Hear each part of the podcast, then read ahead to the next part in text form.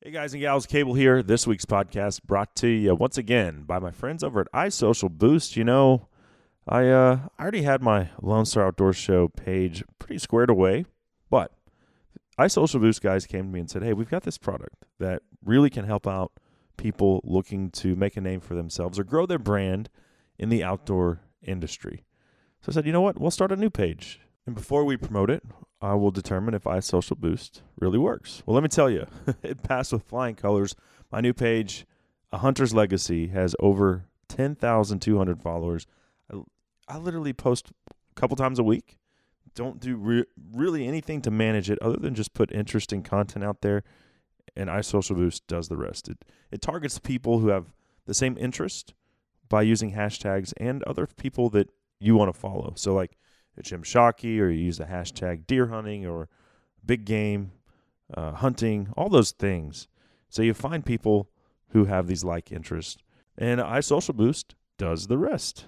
Plus, you can use my promo code, and this is the most important thing: uh, Lone Star. Use that promo code. That's Lone Star at isocialboost.com, and you'll get 80% off your first week with no strings attached. So use it for a week. If you don't see the kind of growth that you want or expect, then cancel no strings attached. That is literally a $5 investment on yourself. Check it out, isocialboost.com. I was born to run, so run I may.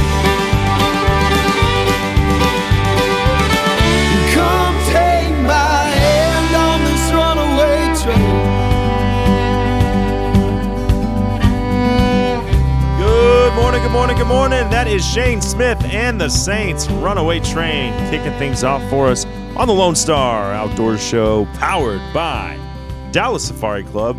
I'm your host, Cable Smith. Thank you, thank you, thank you for being here today. It is a treat to be talking hunting, fishing, the great outdoors, and all that implies with you fine folks.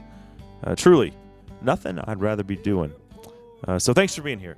We've got a great show lined up for you today on episode what are we at? 465 wow I can't believe it's uh it's been that long.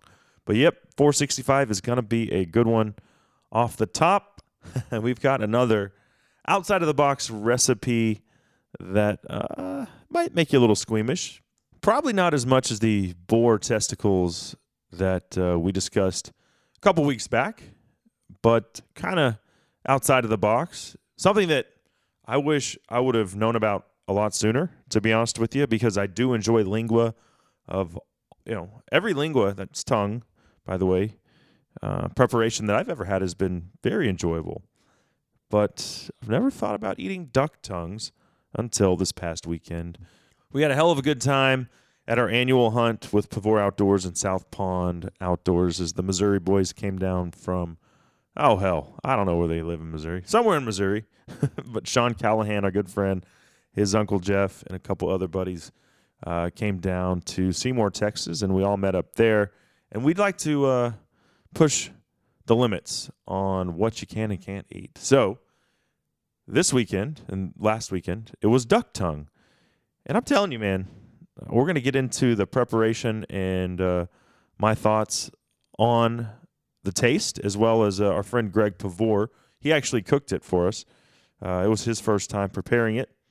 And so something new for all of us, but duck tongues, yeah, we're going to get into that on today's broadcast because I think uh, might be the best part of the duck. I'm not going to lie. Uh, then we'll be joined by the Hunter chef, Michael Hunter, owner of Antler Bar and Kitchen in Toronto. Uh, his restaurant was in the news quite a bit in 2018 as vegan animal rights activist groups made routine protests in front of his restaurant.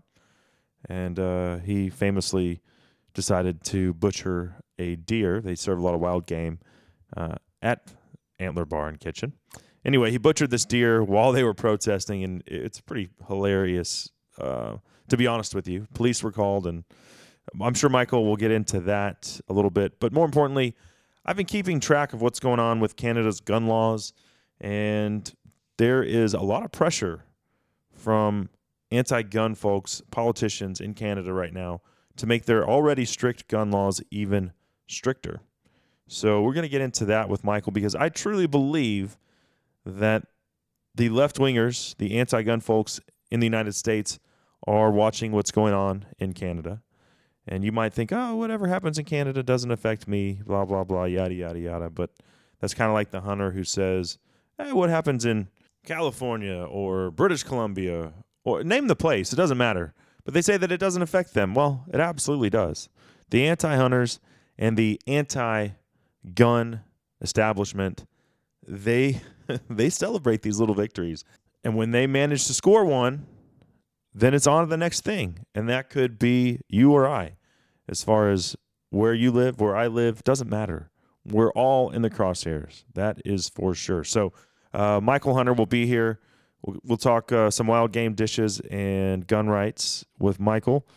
And, uh, and then we will wrap up the broadcast with part two of our mini series with Dr. Dale Rollins. And this is going to be on the heels of our quail discussion from a couple weeks ago. Uh, but today, we're going to get into the gun dogs that we love to hunt these birds with. And he's got a, a unique line of, uh, of dogs that he's been crossbreeding for some time now. So we'll discuss that as well as the traits to look for in the ideal gun dog.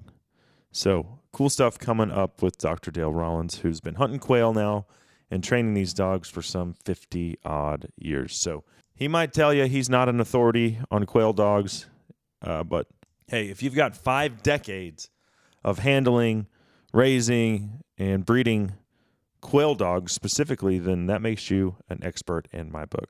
So we'll be discussing our four-legged hunting partners coming up here at the bottom of the hour. That's what's on the docket for today. I'm certainly excited about it. Going to be a good one, no doubt about that.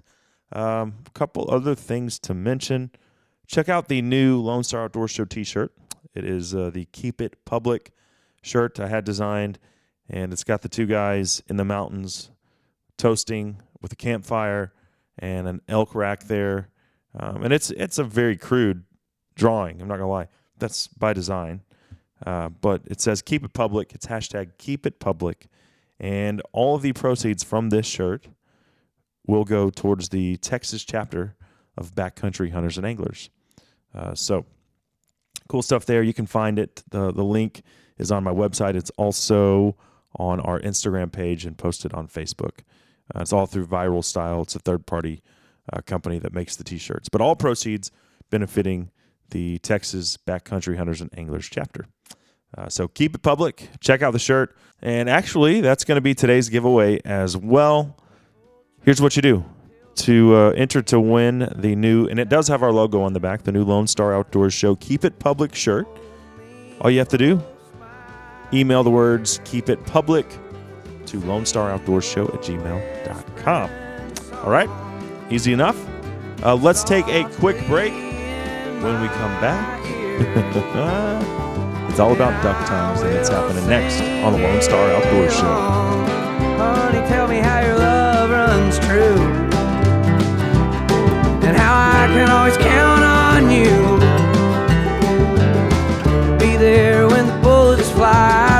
Across the river just to hold you tonight. Howdy, folks. I'm Lee Hoffpauir for Hoffpauir's Outdoor Superstore in Gulfway, Texas. I hope you're enjoying the Lone Star Outdoor Show. We've been a title sponsor for a number of years now, and we're proud to be a part of it. I'd also like to thank you for making Hoffpauir's once again the number one Polaris dealer in Texas. In the market for a compact track loader, then check out the Bobcat Advantage, where Bobcat track loaders squared off against other brands in a variety of tests and challenges. Whether you're looking for performance advantages, uptime protection, or quality design, Bobcat compact track loaders are the best built machines in the industry. But don't take our word for it. Watch the videos at bobcatadvantage.com or see Bobcat machines in person at Bobcat of Dallas and Louisville, Fort Worth, Cedar Hill, Longview, and now McKinney. Visit bobcatofdallas.com or call 469 586 0000. Hi, I'm Craig Boddington. I'd like to invite you to become a member of Dallas Safari Club, one of the world's leading hunting and conservation organizations. As a member, you'll receive Game Trails magazine, a monthly newsletter, and invitations to our monthly meetings and special activities. Join Dallas Safari Club, an international organization based in Dallas, supporting hunting and conservation worldwide.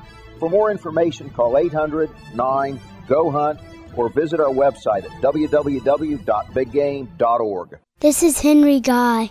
You're listening to my dad on the Lone Star Outdoor Show. Little son of a farmer in a small town southern man. Like his daddy's daddy before him, brought up working on the land. Fell in love with a small town woman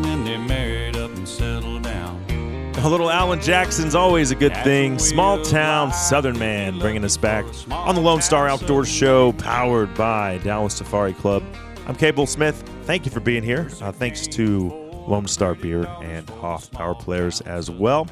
Uh, we're all set to get into, I don't want to say a recipe, it's much more than that. A culinary experience that left my taste buds wanting more. I'll tell you that much. Uh, but before our old pal Greg Pavur jumps on, this segment of the presentation is brought to you by Lone Star Beer, the national beer of Texas. Grab a 12 pack on your way to the deer lease. Well, deer season's over for a lot of us. Maybe you're getting after the hogs. Maybe you're breaking out the bass boat for the first time in 2019. Whatever the case may be, put the Lone Stars on ice and remember to celebrate punch and tags and tight lines with an ice cold Lone Star beer.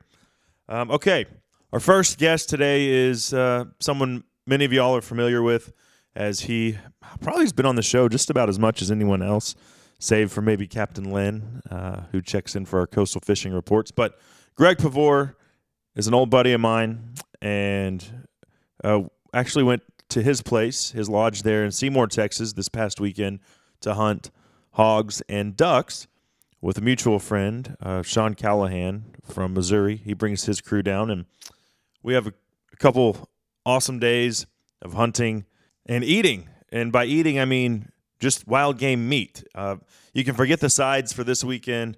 that was of little importance. So just as much meat as you can fit in your mouth as often as you want it. And everybody brought something different to the table, uh, which I'm sure we'll get into here momentarily. But uh, anyway, it's my pleasure to welcome Greg back to the show. Yeah, always good talking with you, Cable. Yeah, I feel like uh, well, it, I don't feel like it was just a couple weeks ago. We were talking about boar testicles, so yeah. yeah, that uh, I got a lot of feedback on, on that discussion, and uh, a lot of a lot of people were like, "Yeah, I'd try it," but I'd say like ten percent of the the people that commented or sent me emails were like, "You guys are sick in the head." you know, there's really no difference between Rocky Mountain oysters and and them uh, boar testicles. Just different animal. Yep, yep, Mhm. yep. First annual trip we did. Uh, we ate a bobcat that I shot, and then Yeah. uh, last year we last year we ate uh, mountain lion, and also the boar testicles. That was the first time trying those. So it's like, well, we got to try something different on this trip. So I was honestly thinking that you had cleaned a sow, found some piglets in there, and that that's what we were going to be eating. Um, Oh man, I want to do that to you. you wouldn't do that. I, I'm, that's like a delicacy in Argentina. I think that we'll have to do that next year. But this time around, uh, it was duck tongues.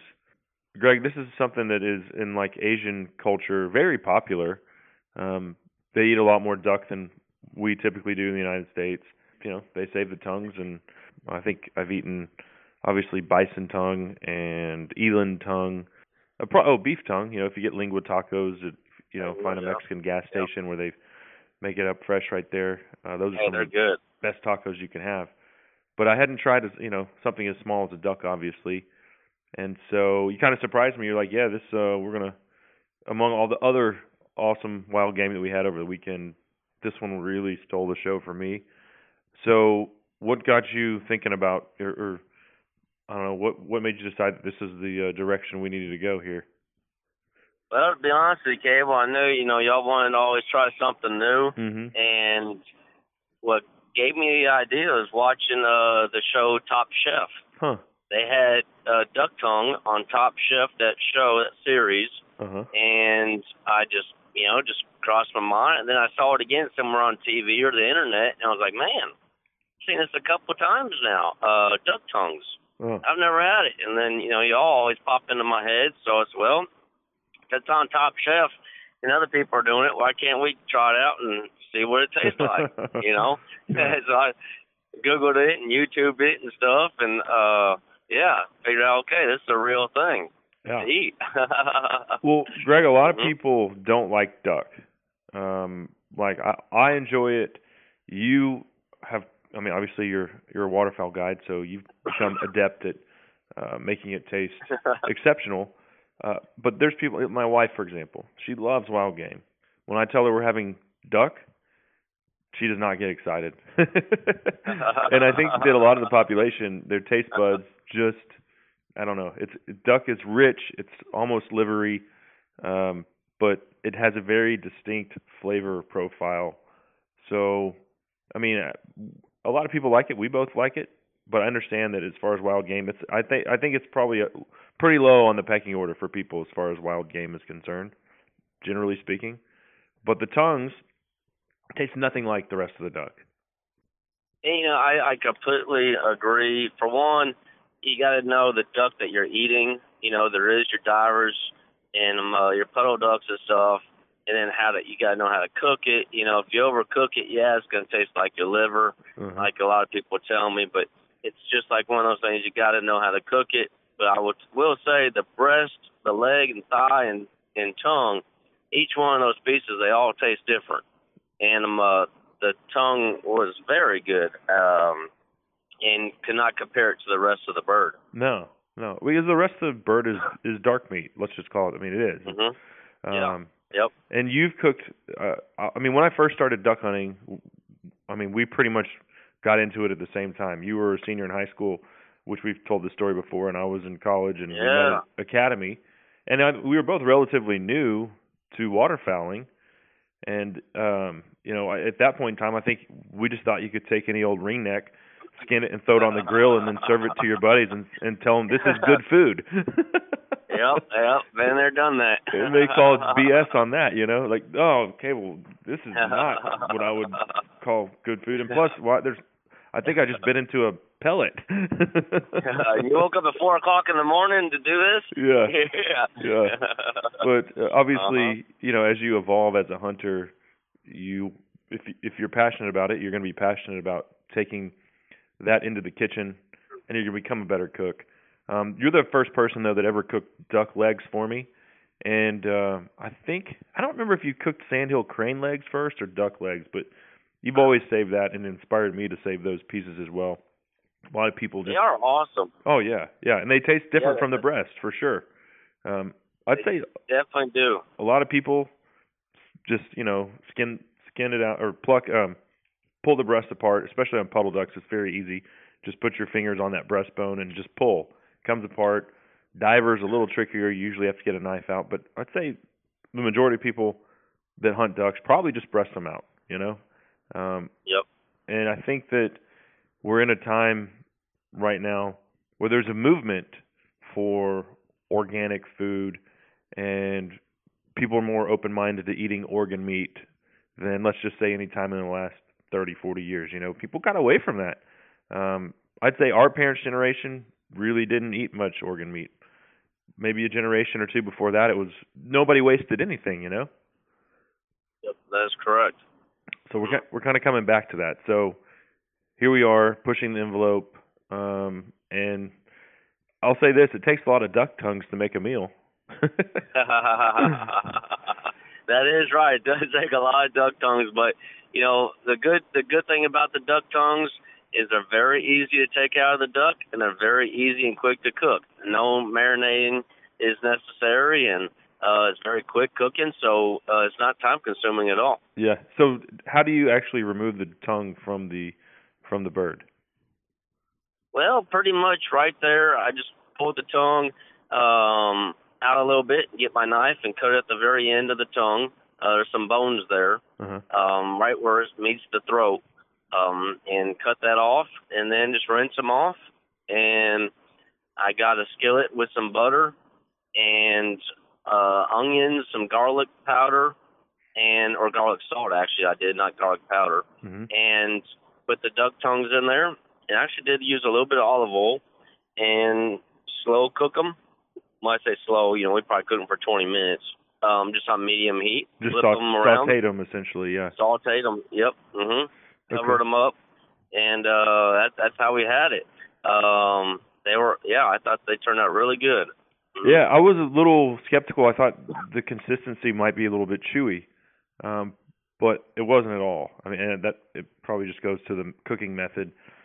But um, I think if you fried them, obviously the you know the Asian community, Asian culture, I think they fry a lot of these things and then dip them. I've seen them, you know, dip them in like sriracha or some kind of soy sauce or something Yeah. serve them as an Mhm. appetizer.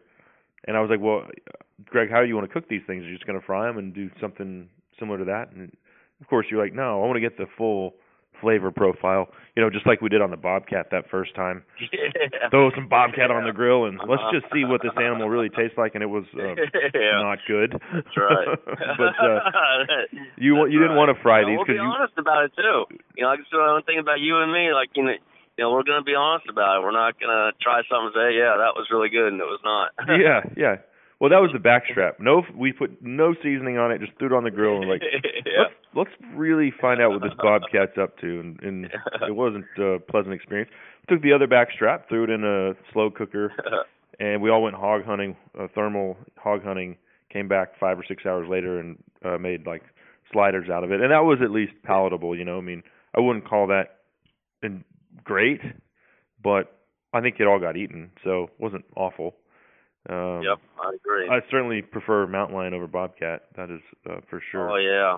The mountain uh, lion you brought was uh, actually really good. Um, I did enjoy that a lot, and everyone else did too. yeah hmm pretty tasty. Uh, some other stuff that we had over the weekend, and and this is everybody brings something to the table. The guys from Missouri, Sean and them, they brought snow goose jerky. They brought some turkey thigh tamales, all kinds of sausage and stuff that they actually left with us.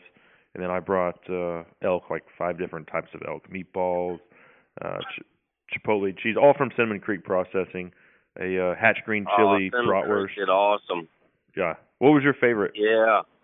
Oh man, the the meatballs were exceptional. I will say, Cinnamon Creek did does really good on their meats, and I I always tell people go to them. And I've never had the meatballs before. I've always seen your pictures and other people's pictures, but those elk Italian meatballs you had were off the wall. I mean, that was the best by far meatballs I've ever had. Yeah. Very juicy, not dried out. Great Italian herbs. Um, the chipotles, the hatch green chili was just exceptional. hmm Right on, right on.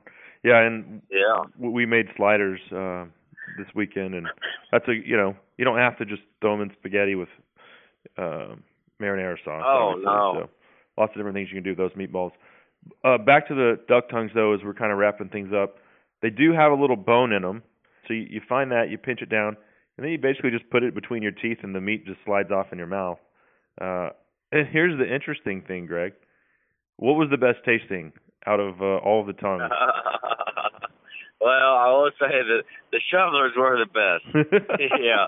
You know, it did taste like chicken a little bit, but you know, I got a little oyster flavor there. Uh huh. Um uh which I like a lot, but um, uh, they're very yeah, the the teal were good. I guess we had teal, ringnecks, mallards, gadwalls, the shovelers, and um I'm missing one there. Maybe a wood duck Um, or two. I don't know. Yeah. Um and by far the uh yep, the shoveler was the best. It was the it was uh the juiciest, the thickest. Um uh it, it was awesome. Uh, it surprised me. Yeah. Yeah. You Well, can definitely tell a difference. obviously the biggest too. I mean, they've got that godforsaken bill for a reason, and uh they get a bad rap, you know, as far as people shun those ducks. I'm not going to shoot spoonies, but we're not too proud, man. We shot a bunch of them on on uh, Saturday morning, and I mean, dude, spoony tongues, two thumbs up all the way. Heck yeah. Yeah. Heck yeah. It's need a lot of them, but yeah, take uh work as a great appetizer and uh they were they were very good. That's it's definitely something I can say I will be cooking uh more yeah, in the future. It's a shame that we've been at this game for quite quite some time as far as chasing ducks is concerned, and literally thousands of duck tongues have been wasted. yeah, well, you know, like I say, it's always good to have friends like you and Sean and other people that like to be adventurous and try new things. And if it's bad, we're gonna say it's bad. If it's good, we're gonna say it's good. Yeah. yeah. You know, a lot of a lot of these countries eating a lot of different things than we do, and you know, it's a lot of it's highly nutritious and good, and it's always good to be, you know, not wasteful. Yeah. Got to be thankful for what we have. and open-minded too. I mean, we we get like the duck tongues that's inspired by Asian culture, um, and I think that as part of being a- good cook or chef uh, is taking the best of every culture and infiltrating it into your own cooking. So uh, we certainly did that this right. past weekend, and uh, I'm looking forward to seeing what we get into next time. So it's uh, always a good right. time when the Missouri boys come down and we all get together at your place. It was a hell of a weekend. I think we got 37 ducks that morning, and I can't remember how many hogs they shot, but it was quite a few. Oh man, yep. They um, uh, they got a lot of pigs and a lot of ducks, and it was a really really good time. And we're gonna be doing it the exact same week next year as we did this year. Fourth So, annual, yeah. um, Yep, that'll be good. Yeah. You betcha. It's Gotta we gotta figure something out for next year. all right. And if you want to see a video, uh, I'm actually going to put a little YouTube together of the preparation all the way through the cooking process, and then us eating these duck tongues. Uh, that you can find that on my YouTube, and then clips and pictures on on uh, Greg and I's uh, social media outlets as well. So yeah, that's a good idea because when I YouTubed it, there was not a lot of videos on duck tongue on seeing people how to cook it. oh, right on. So so that would be awesome if you did that. Yeah. Mhm. Well, they can check it out. I'll have it up next week, so it'll be on our Lone Cool. Star Outdoor Show YouTube. All right, brother. Well, Greg, I appreciate it, man. I look forward to uh, Uh, next time we get to hang out and I, I really enjoyed um, uh, having you and Sean and the rest of the guys. It was a good time as always. Just um, uh, the only thing that would have made it better is if our um, uh, Cowboys would have won. yeah. Uh, uh, that's the only bad part of the whole weekend. yes, sir. No doubt about it. All right, Greg. Yep. Well, hey, we'll talk to you soon, bud.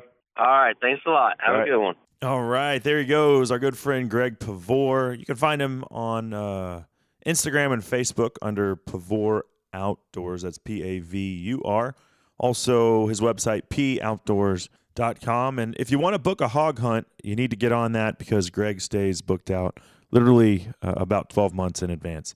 Uh, that segment of the presentation brought to you by Pulsar Night Vision and Thermal Imaging Technology. And I'll just put this out here. I let Sean, uh, one of the Missouri guys, borrow my Pulsar Helion on, I think it was Saturday night. Uh, he took it hog hunting, and I get a text from him. He's sitting in the blind. He said, Dude, this Pulsar is so much better than my FLIR.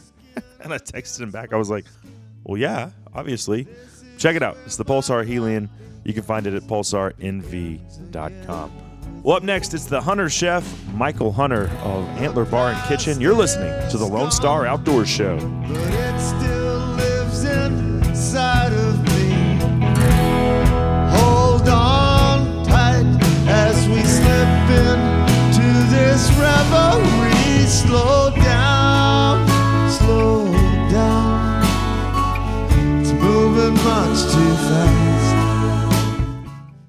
Pike County, Illinois, and the surrounding area is hallowed ground for whitetail hunters. And with 21 years' experience, Golden Triangle Whitetails is the oldest outfitter in the state. Spread out over 14,000 acres, they have 350 acres of food plots, 500 tree stands, and over 80 box blinds. The guides take pride in having hunters harvest giant Midwest bucks. Golden Triangle Whitetail hunts the Illinois archery, shotgun, and muzzleloader season. They have a full time chef and excellent lodging. Book your whitetail hunt of a lifetime by going to www.goldentrianglewhitetail.com today. You thought God was an architect.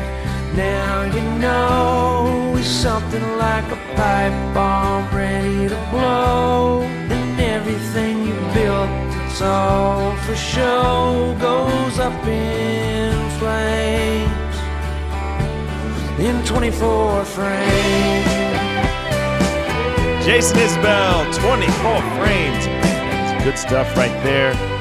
God, certainly still an architect and a pipe bomb all at the same time. No doubt about that. I'm Cable Smith. Thank you for being here. This is the Lone Star Outdoors Show, powered by Dallas Safari Club. Hope everyone is coming out to Magambo 2019 this weekend. It's going down at the Kay Bailey Hutchison Convention Center, downtown Dallas. Truly a global celebration for the hunting and outdoor lifestyle. They'll be outfitters, they'll be gun makers, knife makers, boot makers, uh, you name it, fishing guides, furriers. If it has to do with hunting, fishing, or the great outdoors, you'll find it at the Dallas Safari Club convention. So hopefully I'll see you out there as I will be there from open to close every day. It's a great event put on by volunteers. I'm one of them. And uh, if you're looking to get plugged in with a great group of passionate conservationists, then check out Dallas Safari Club. You can find us at biggame.org. All right. Our next guest hails from north of the border. Y'all know I've spent some time in Canada over the years, uh, bear hunting, and then I did that trap line last year, which uh, leads me to Toronto, which is where Michael Hunter is from. And Toronto, I've spent a couple hours in Toronto on accident. Had to fly from Smithers, British Columbia to Vancouver. And then my flight from Vancouver to Dallas was canceled. So then I had to fly from Vancouver to Toronto. And that's like flying from New York to California to get to Dallas, by the way. If you look at it geographically, it's absolutely insane. But that's where Michael Hunter is from, the Hunter chef, owner of Antler Bar and Kitchen. He joins us now. Michael, thanks for being here, man. Yeah, thanks for having me. Absolutely. And it looks like you've had a, a great hunting season just based off your photos I've been seeing on Instagram. Uh, certainly did some traveling. So, what was the most exciting place you hunted, and, and what harvest were you the most proud of this fall? Uh, definitely my hunt with uh, the guys from Mossy Oak in West Point, Mississippi, uh, was the most memorable. I uh, I shot a nice little eight-point uh, buck across the field at 165 yards, and it was definitely the cleanest kill I've ever had myself. Um, I hit him high in the shoulder, and uh, he just dropped instantly and uh, and sort of died on impact. So um, that was uh, that was pretty exciting for me. Um, it was definitely the most ethical uh, kill I've ever had. So. Oh yeah, yeah. And you know, I typically am a pretty good shot. Uh, last week though, I I told the story of I took all three of my kids and the wife to the deer lease uh, last. Uh, it was two weekends ago. We were to oh, shoot. wow, that's pretty cool. Yeah, and my girls are four, the twins, and then Henry is uh, six. And the girls are just wearing me out because I took Henry um hunting earlier this season, and we got a shot a buck together. Um, Wow. And they hadn't been. They've been dove hunting, but they'd never Yeah. done anything else. And they're like, "We want to go deer hunting. We want, you know." I was proud that four year olds wanted to do that, Yeah. but also wanted to be a good experience. Anyway, uh, I shot a doe at like a hundred yards and gut shot her, and just like the, you, you know, Oh, you can wow. shoot uh something in Africa at five, six hundred yards, no problem. And then you get the wife and kids in there and feeling the pressure of making it this great experience. And uh it turned out okay, but I don't think the kids understood that I I made a, a poor shot on the animal, you know. Uh, Yeah. So, but my wife did say. uh Maybe I might have to put this on a T-shirt or something. But she said, "Do you always have to shoot them four times?" Yeah. It was like, "Don't you do this for a living?" And I was like, "I don't just don't even want to talk about it. Let's just move on." So, uh, but congrats on your buck, man. That's awesome. Thank you. Yeah, I was really excited. Yeah. So, being from Toronto, is, is that where you're originally from? Yeah, so I, I actually grew up uh, outside the city, about an hour uh, north of Toronto, on a horse farm. Mm, okay. Do you guys have whitetail, or what is the? yeah, Uh, so we uh, our our big game is uh, moose, bear, whitetail, um, and uh, they've reintroduced elk uh, pretty recently, but it is uh, I've actually never uh, come across any. I've I've never applied for the tags yet because I think they've they've introduced that season within the last five years. Okay. Right on. So you said a horse farm. So like for riding, or was this like for selling horse meat? Uh, no, this was uh, for riding. So my uh, my parents were uh, kind of hunter jumper uh, show uh, circuit uh, stuff, but I also um, did a little bit of uh, English fox hunting um, uh, north of the city Cool. with uh, with a pack of hounds. And uh, here, there's not a lot of uh, of fox, um, but we are uh, definitely highly concentrated with coyotes, and um, uh, a lot of the farms have issues with uh, coyotes in their livestock. Hmm. So you're on horseback with a pack of hounds chasing. Yep. uh That's like a scene out of the, you know, 1700s or 1800s. It sounds. it's awesome. You, you know what? It's it's uh, it was pretty cool, and it was it was my introduction to hunting as a kid. Mm-hmm. Um, and actually, the uh, the huntsman that trained the hounds um, actually took me out on my first uh, turkey hunt um, when I was when I was 18. So I got into it kind of late, Mm-hmm. uh, hunting for food, um, because my my dad wasn't uh, like a hunter for uh, for game. Okay. Well, so tell our uh, tell our listeners what you do for a living exactly. Um, so I'm a chef by trade, and I own uh, Antler Kitchen and Bar with uh, a family friend of mine uh, in Toronto. Right, right, and and so our our paths have crossed before, and and I think I've w- found out about you through some.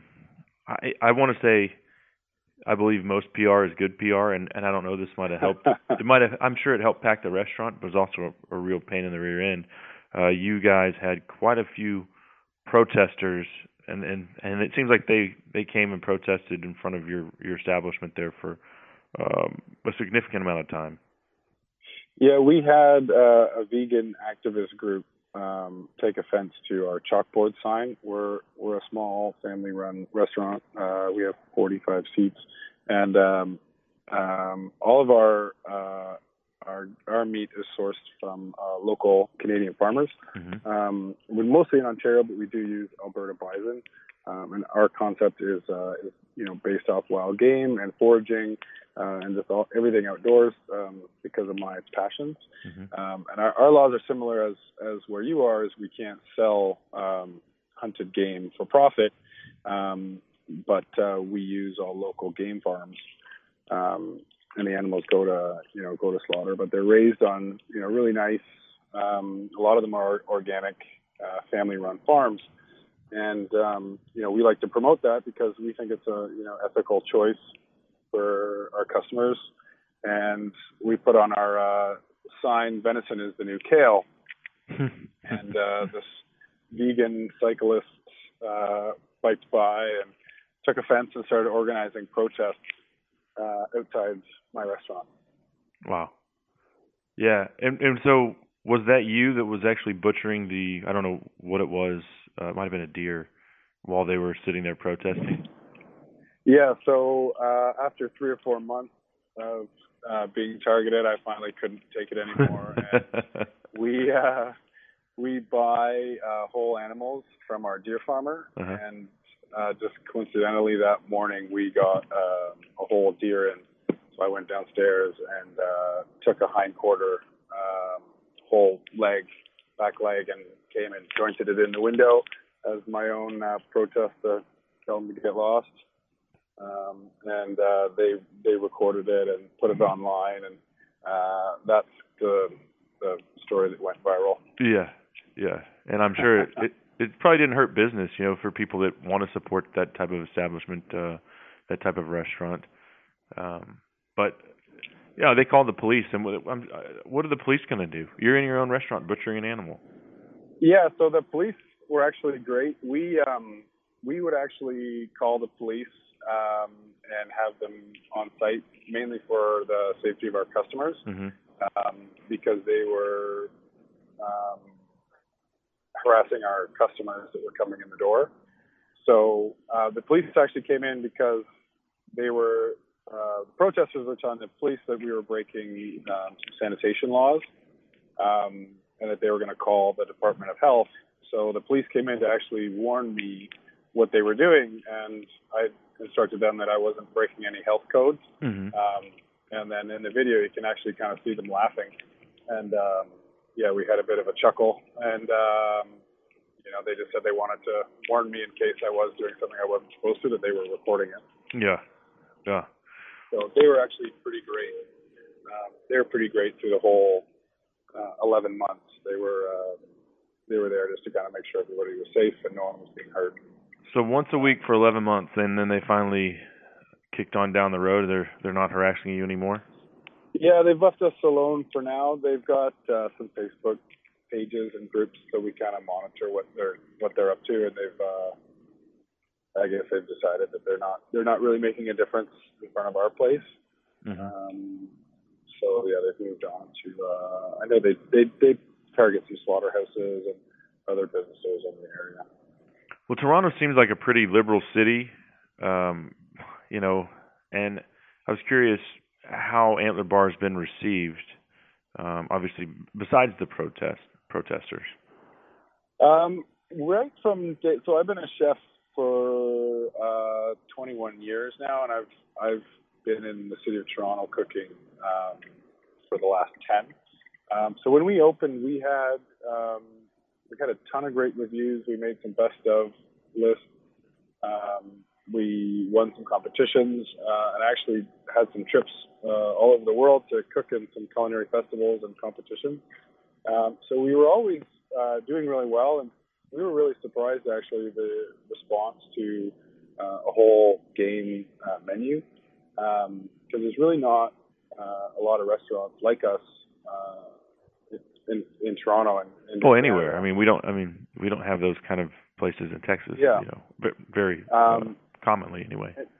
Yeah, and then there's a couple places, you know, they'll serve a deer dish or a rabbit dish here and there, but nothing where you really have the same variety that we do. Um, so we had chicken on the menu. We had a couple things on the menu that were, you know, sort of just in case people were freaked out or didn't want to try it.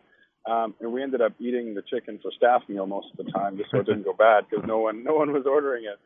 So uh, it was really nice. And for me as a chef, that's really, it's, it's really cool that you know people um, were coming to try new stuff, um, and it was it was well received.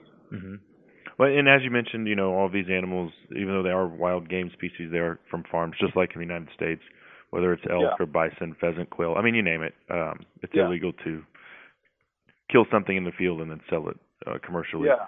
Um, Um, there's actually one place in Canada where it's legal, which is pretty cool. It's in uh, Newfoundland, and they passed a law um, that uh, the hunter needs to get a special permit to sell, and then the, uh, a butcher shop has to get a permit to inspect it, and then they, they can actually sell it to restaurants. oh, um, and uh, they had an issue. Uh, they have more moose population than people, and uh, it was a way of culling the moose population um, and also boosting tourism because it's a pretty remote uh, part of the country uh, on the east coast.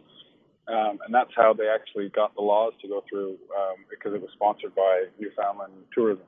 Hmm. interesting. So, what is Yeah. the uh, what is the most popular recipe on the menu?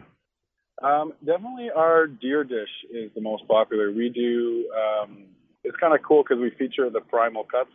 So as we go through the whole animal, we'll feature the rack and then the strip loin and the tenderloins uh, as the center cut on the plate. And then we also serve it with uh, like a stew of the neck meat and the shanks. Uh-huh. So it's kind of done, it's done two ways and it's with uh, parsnip puree and some charred uh, vegetables. Um, and there's a pretty cool spice rub on the, uh, on the steak that we do. And what and what is your favorite wild game to work with?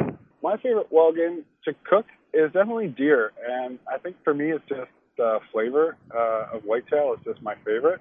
I get the most satisfaction of, of shooting deer for, um, I guess a bunch of reasons. Where I hunt uh, in Caledon, it's it's pretty uh, close to the city, and it's a small rural kind of town. Um, there's only an archery season, and here we're allowed to use a compound or, or crossbow for the archery season. Uh huh. Um, so for me, it's just it's so much harder to get that close um, to a deer, and I yeah I think the flavor is just is just my favorite. But um, I I you know I enjoy waterfowl and turkey hunting and uh, and everything else. It's just deer is my favorite. Awesome. Well, hey, let's do this. Let's uh let's take a quick commercial break. We'll come back and we'll get into something else I wanted to discuss today and and I've been following along kind of the gun control climate in Canada uh for a variety of reasons, but I want to discuss that next. Are you cool to stick around? Yeah, absolutely. Perfect. And that segment was brought to you by Rudy's True Texas Style Barbecue and Sendero Seed Company, Texas premier seed company, offering anything and everything you need to keep a happy and healthy whitetail herd, including the Dr. Deer backed buck forage oats. Sendero Seed Company for all your planting needs. We'll be right back with more from the Hunter's Chef, Michael Hunter. You're listening to the Lone Star Outdoor Show. I've been spinning my wheels. I've been wasting my time. Tried everything I know just to get you off my mind. All right, waterfowl junkies. The finisher is the quick and humane way to dispatch a duck or goose. It's uh, you know, it's unsettling when you've wrung that bird's neck. You throw it in the pile, and ten minutes later, he's laying there flopping. Uh-uh. We don't want that. That's not ethical. And so the finisher alleviates that. You stick the finisher in the back of the bird's skull at an upward angle, give it a little twist, boom, dead instantly, never felt the thing. The finisher is only 14 bucks. It fits on any waterfowling lanyard, and you can find it at adrenal-line.com. Hey, hey, all you waterfowl junkies out there. Cable here for TX Duck Blinds. Highly durable and highly mobile, customized duck blinds built by duck hunters for duck hunters. Each blind is built from solid steel by professional welders and field tested before shipment. A duck season will come and go, but guess what? Your TX Duck Blind is built to last. Customize yours today by calling 817 965 1306. You can also find them at texasduckblinds.com or check them out on Instagram and Facebook at TX Duck Blinds. I guess I can't outrun the truth behind me and you. So here I am, doing what I can to get you off my mind. Holding a stranger to drown out our old flame and try to numb all the pain. And here I am a pair of arms I don't belong in. Cable Smith, welcoming everybody back to the Lone Star Outdoor Show powered by Dallas Safari Club. Thanks to Lone Star Beer and Hoffpauir Polaris as well. That is the music of Trey Gonzalez. Here I am is the name of that one. And Trey is one of those up and comers who have taken advantage of the opportunity uh, for me to play their tunes here on the show. And many of you have probably seen I post the weekly playlist on my Facebook, Instagram, and uh, website as well. And I put out, you know, an open invitation. Hey, if you're an up and comer, if you're an aspiring country musician in the vein of Texas or Red Dirt or classic country, none of that Nashville crap. Uh, but if that is who you are, you've got some music you want me to hear, send it over. And chances are I'll probably play it on the show. So thank you, Trey. Love that tune. Um, this segment of the show proudly brought to you by First Lite. You guys know that uh, I'm a huge fan of everything First Lite does, but their merino wool is where they made their name. And First Lite keeps reinventing themselves. If you haven't seen the Aerowool, this is their latest wool technology. And let me tell you, when it's cold, you're going to want wool.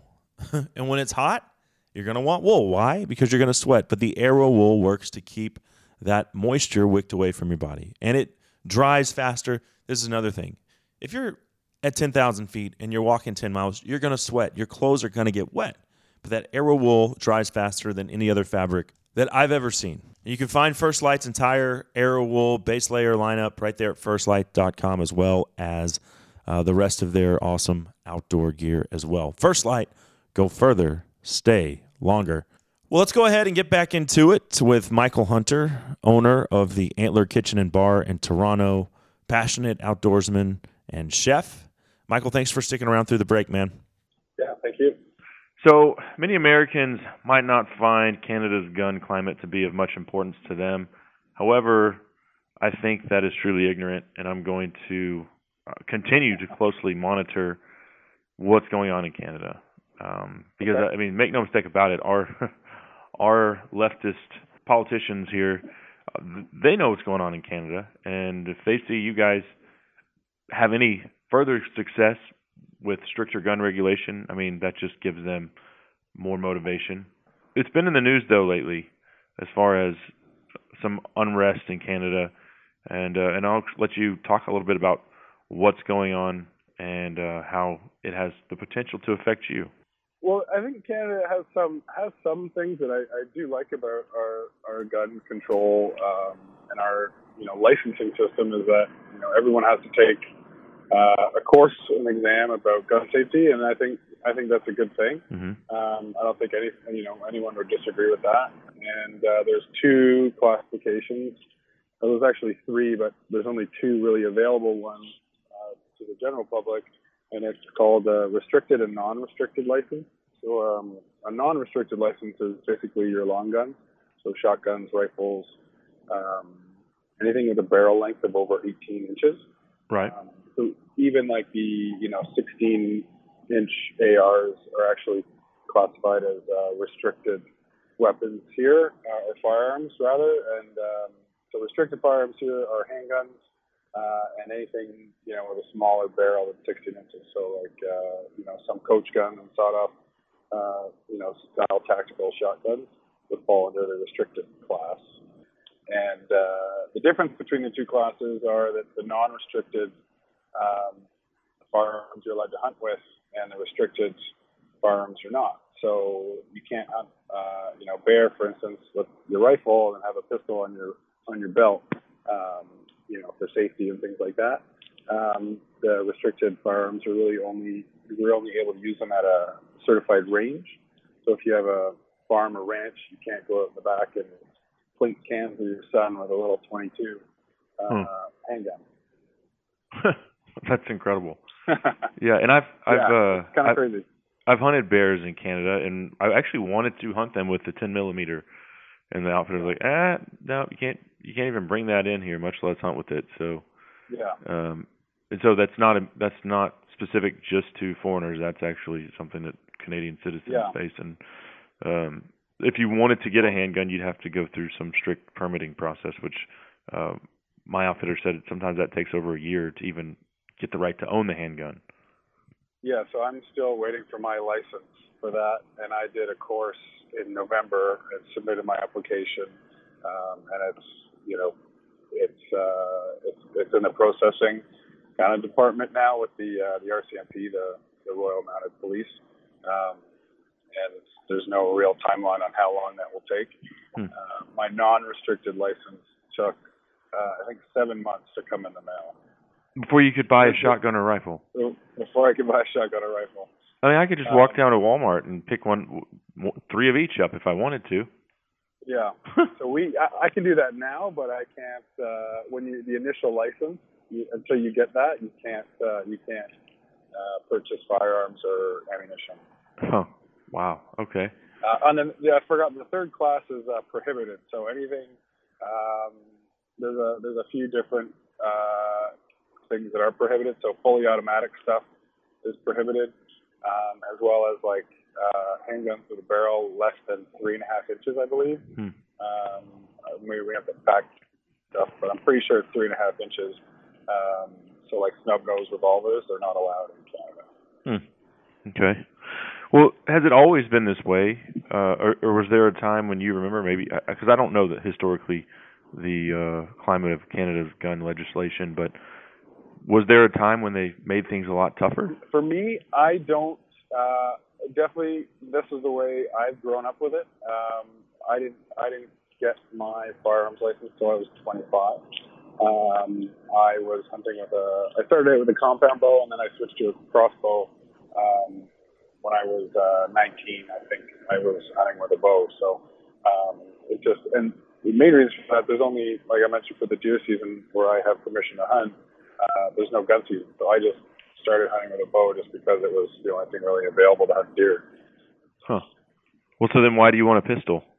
There's been talks of uh, of banning uh, of handguns in Canada and and and talking talking about getting rid of that sort of classification. So I wanted to get that license just to be grandfathered in if that was.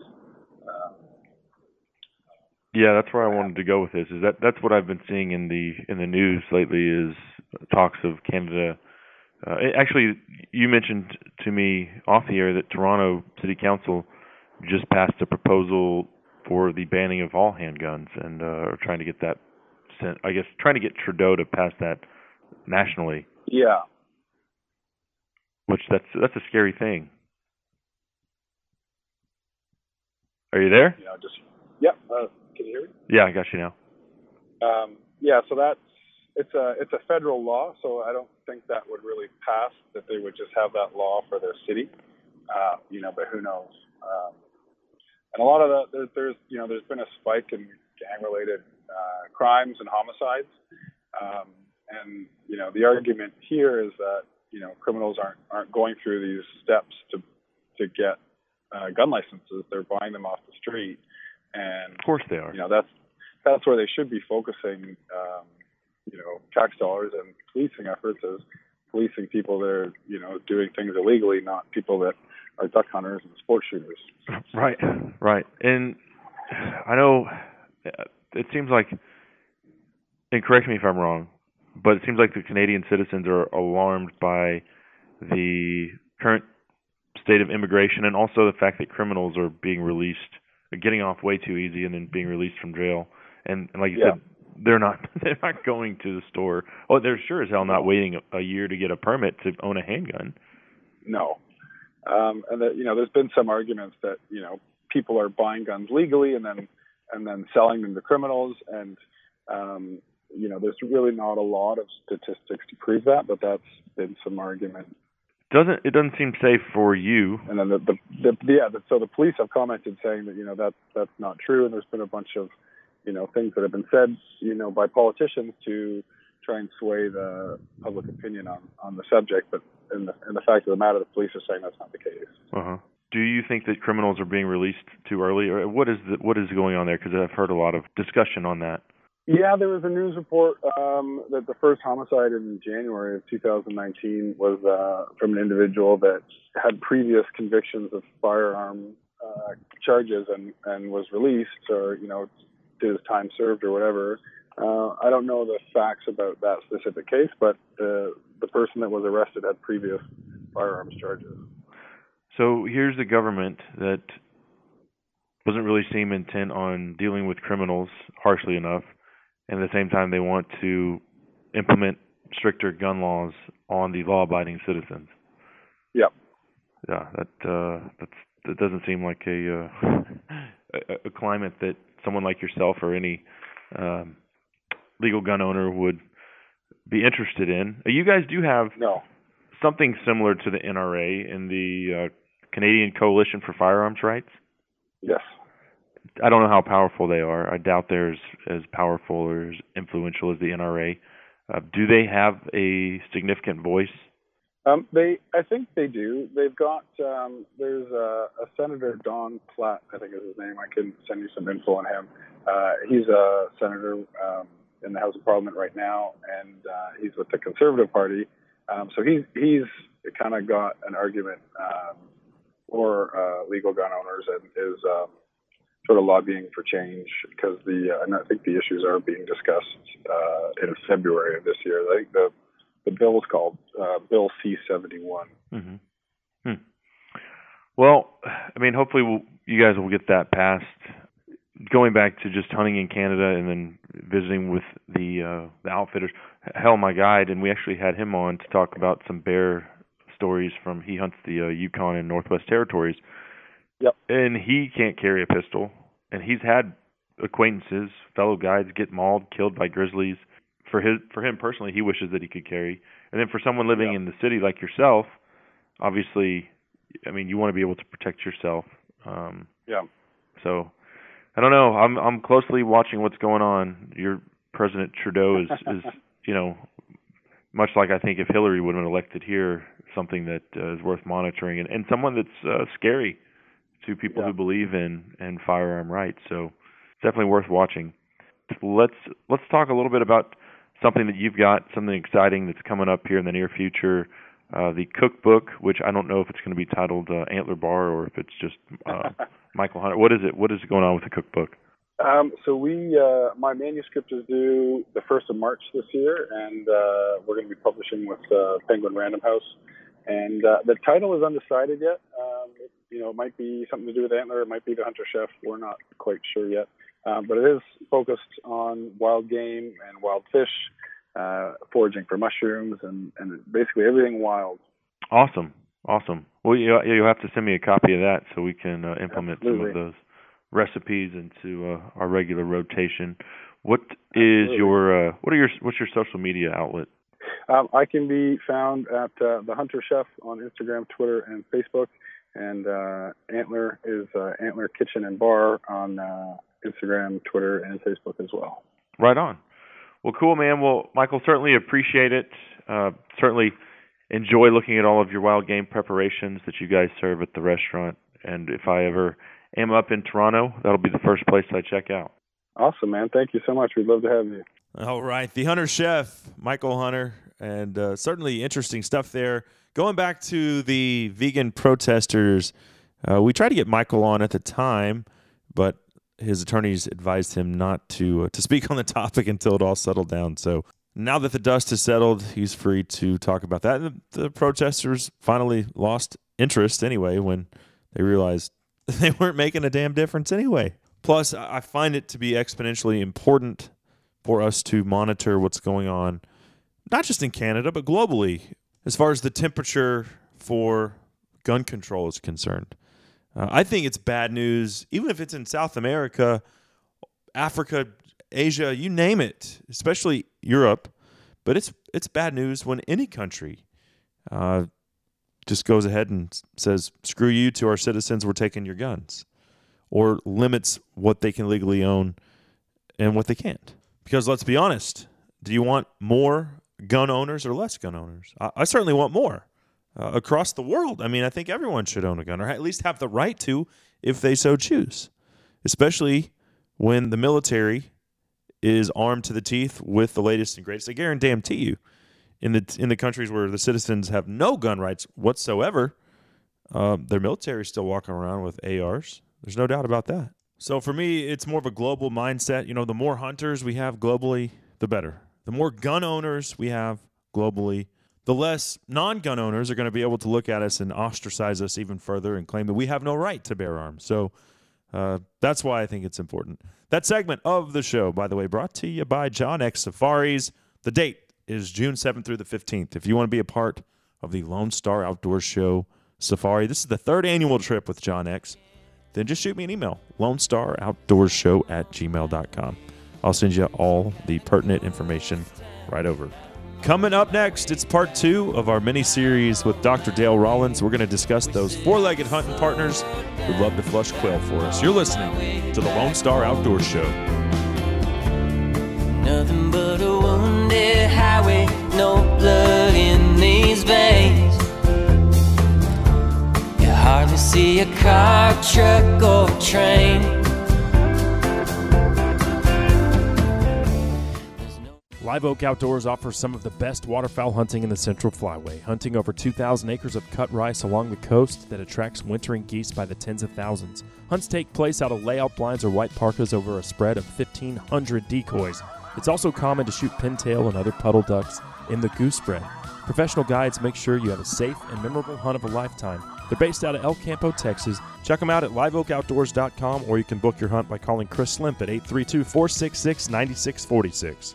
Do you have a hog problem at your ranch or deer lease? We have the solution. The System Hog Trap comes in two sizes 17 foot and 30 foot diameter traps.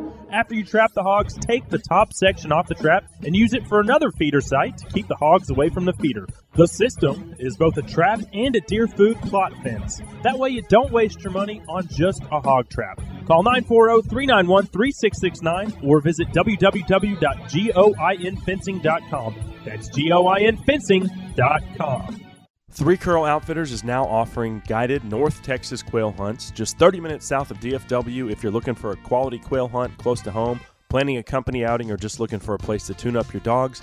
You need to give them a call. Hunts are 250 a hunter for a half day hunt. That includes 15 birds, and you can add extra birds for $8 a piece if you want to give your bird dog just a little more run. You're welcome to bring your own dogs. Otherwise, the guide and dog fee is 150 a day for your entire group. That's not per person. Go to 3curl.com or call 214-641-8097 to book your hunt today. I've had choices since the day that I was born. There were voices that told me right from wrong. If I had listened, Cable Smith welcoming everybody back to the Lone Star Outdoor Show powered by Dallas Safari Club. Thanks to Lone Star Beer and Hoffpauir Polaris as well, a longtime presenting sponsors. Little George Jones for you this morning as we are about to get into one of my absolute favorite discussion topics, and that is the exciting and incredible world of hunting dogs. Yes, sir. Uh, y'all know that that is a passion of mine. Obviously, I've got a lab, but I enjoy hunting any kind of game with any dog, to be honest with you. From mountain lions in Colorado to hog dogging in Oklahoma to quail out west, you name it. I don't care. These dogs love to do it, and it's obvious in the way that they carry themselves, in their demeanor. They're freezing their asses off, but if they if a dog could smile, they'd be smiling. You know, they're wagging their tail and they've got ice crystals forming on their whiskers, or maybe they've chased a cougar for 27 miles. Literally, I've seen that 27 miles over the course of a day, and they're wore out. But if that cat goes 27 more miles, you know the dog's going after him. Uh, or hell, South Texas, you've got a bird dog that's so covered in thorns and stickers that uh, there's no way that he can be comfortable. But he's going to point that next covey of quail. Yes, indeed. Few things bring me greater pleasure than, than watching those dogs do what they love. And we're going to talk some quail dogs specifically here with Dr. Dale Rollins. But before we do that, this segment of the show probably brought to you by Lone Star Ag Credit. You know, land, that's the one thing they're not making any more of, and they're not gonna. But all of us want it, right? So if you're ready to take that plunge, whether that's for recreating, for hunting, fishing, running cattle, or just to get the hell out of the big city, you know what to do. Give Lone Star Ag Credit a call. They've been doing it for over 100 years, and they'll do the same for you. LoneStarAgCredit.com. All right. Well, a couple weeks ago, we had Dr. Dale Rollins on to discuss the status of the Bob White quail. And he joins us now for part two on our mini series concerning all things Bob Whites and the dogs that we love to hunt them with. And so it's my pleasure to welcome Dale back to the show. Good to be back. And you know, last week we we talked about some of the challenges our quail face, just trying to survive on the landscape. Everything's trying to kill them from uh, every predator, every bird of prey out there to eye worms and fecal worms.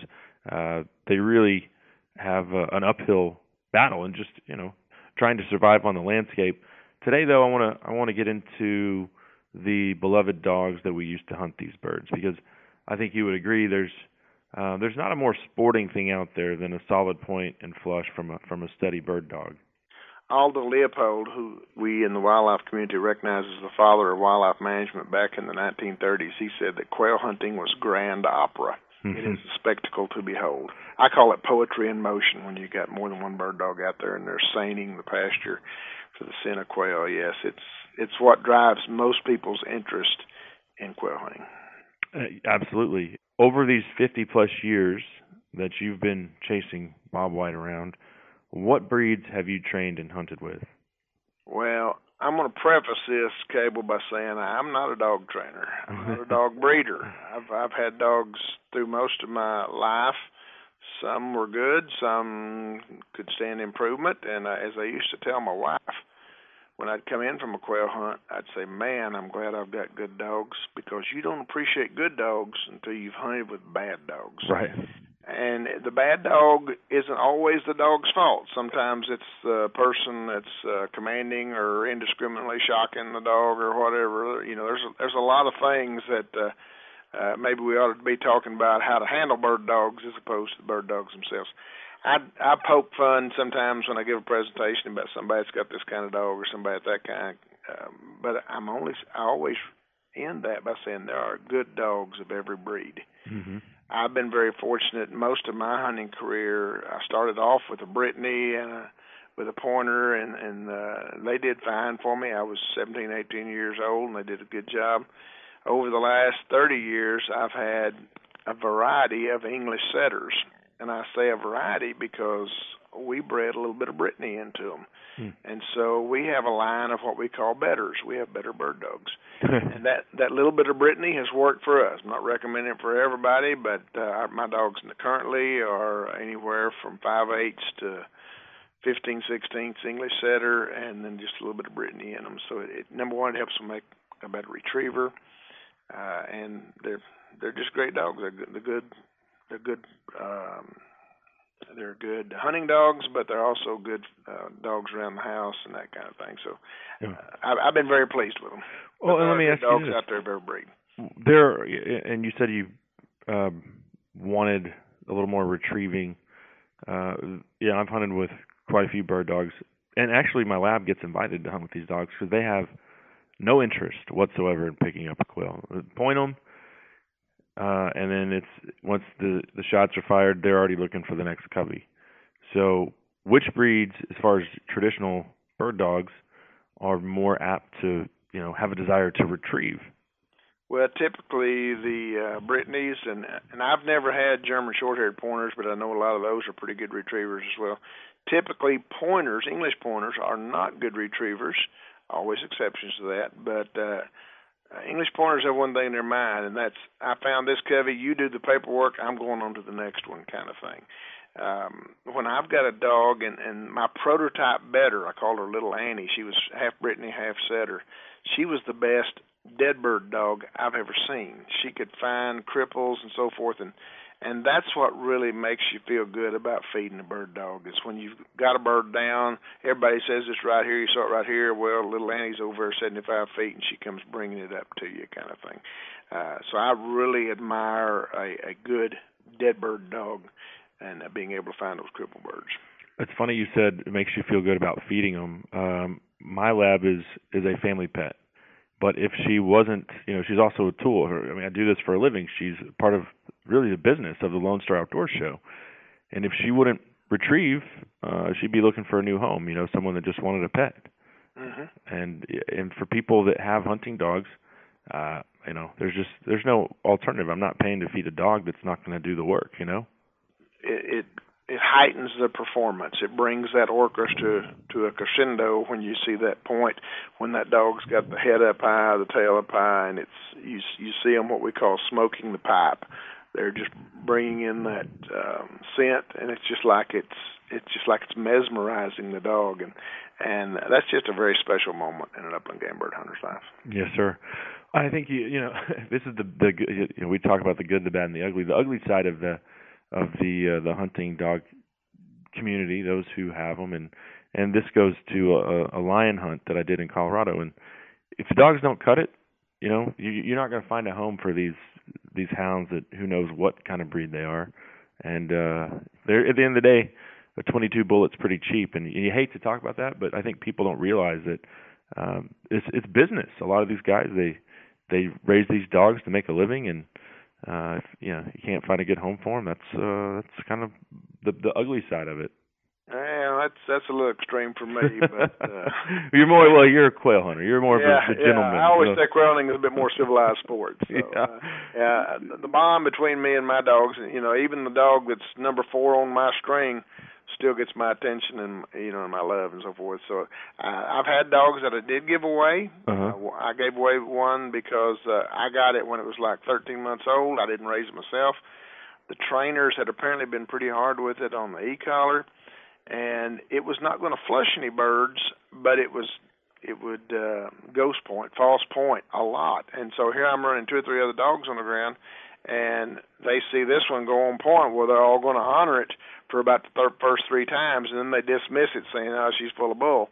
Uh, I gave her away just because she was slowing up my train, as I said. But she was a sweet dog and would make somebody a good dog hunting them by themselves, but not hunting in groups of two or three.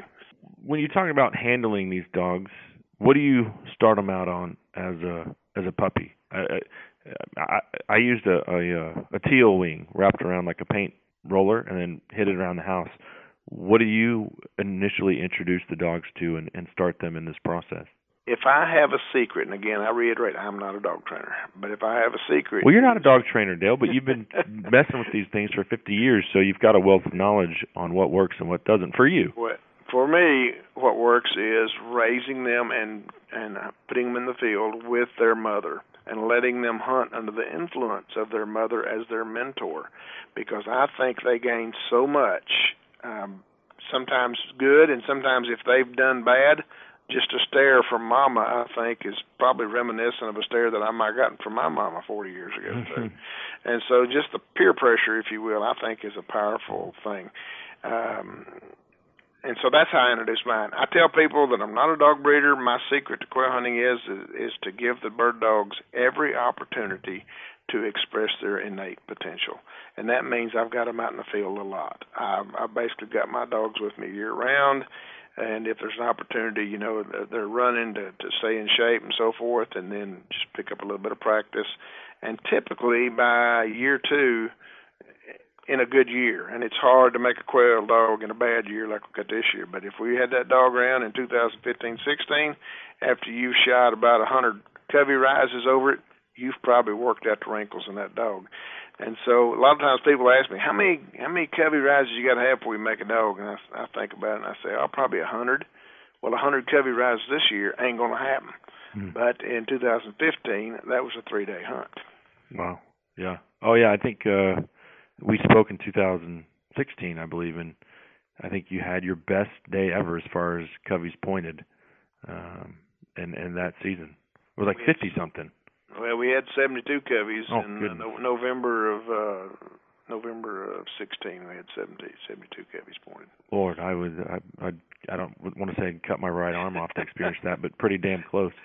Uh, you know, and and you know, Cable, when we spoke earlier about what bad times Quail have had, well, but all of a sudden that was 2016 was the best year for hunting bob whites that I've ever seen in 52 years of doing it. mhm. So again, they had that ability to come back. Now we're on pins and needles out here right now to see if they can pull that rabbit out of their hat again in 2019.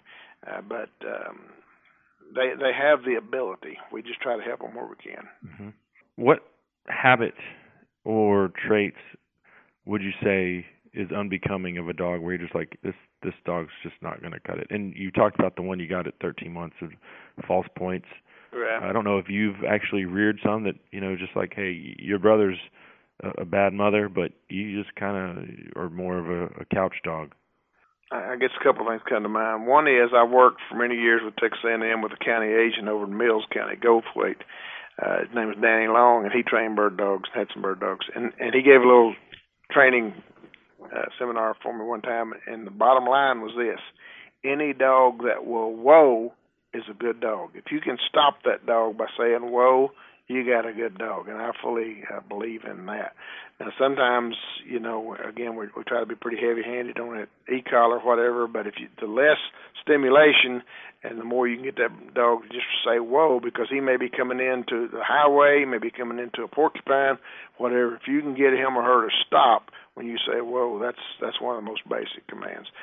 Uh, another thing is, and um, I spoke earlier about little Annie, my prototype better. Well, she had a litter mate named Maggie, and Maggie was always the submissive dog. She was all, always the omega dog in my string. I gave her away to my hunting buddy, and within two hunting trips, everybody that hunted with him were saying, "Where did you get that dog?" So she just needed to be outside, out from under the influence of her, of her more dominant sister, and she came on like a rising star. And sometimes it takes that. So there, there's a lot of uh, sociology, if you want to think about it like that, that can influence the ability and the behavior of bird dog. But I will always say that the the main thing is repetition, giving that dog plenty of opportunity to uh, smell wild birds and work wild birds. Is there a book out there that you've read or would recommend? Or I, it sounds like you've just kind of done this through trial and error for you I've personally. just I've just barnstormed it. No, I'm again I'm not into registered dogs. I'm not into uh, field trials. I appreciate all that, but I'm not a student of those. but uh, there, I'm sure there are some really good videos and so forth. One of our board members at the Rolling Plains Quail Research Ranch is Steve Snell with Gun Dog Supply, and so Steve's got very well trained dogs, and you know every I guess book author or trainer has some some various little uh, tricks and so forth, whether it be for woeing or force breaking them to retrieve or whatever the situation may be. So I can't critique any of those books, but I know there's some out there. What percentage of the time do you use uh, a retriever to to clean up? Um, I- with your dogs, you might not ever have to do that.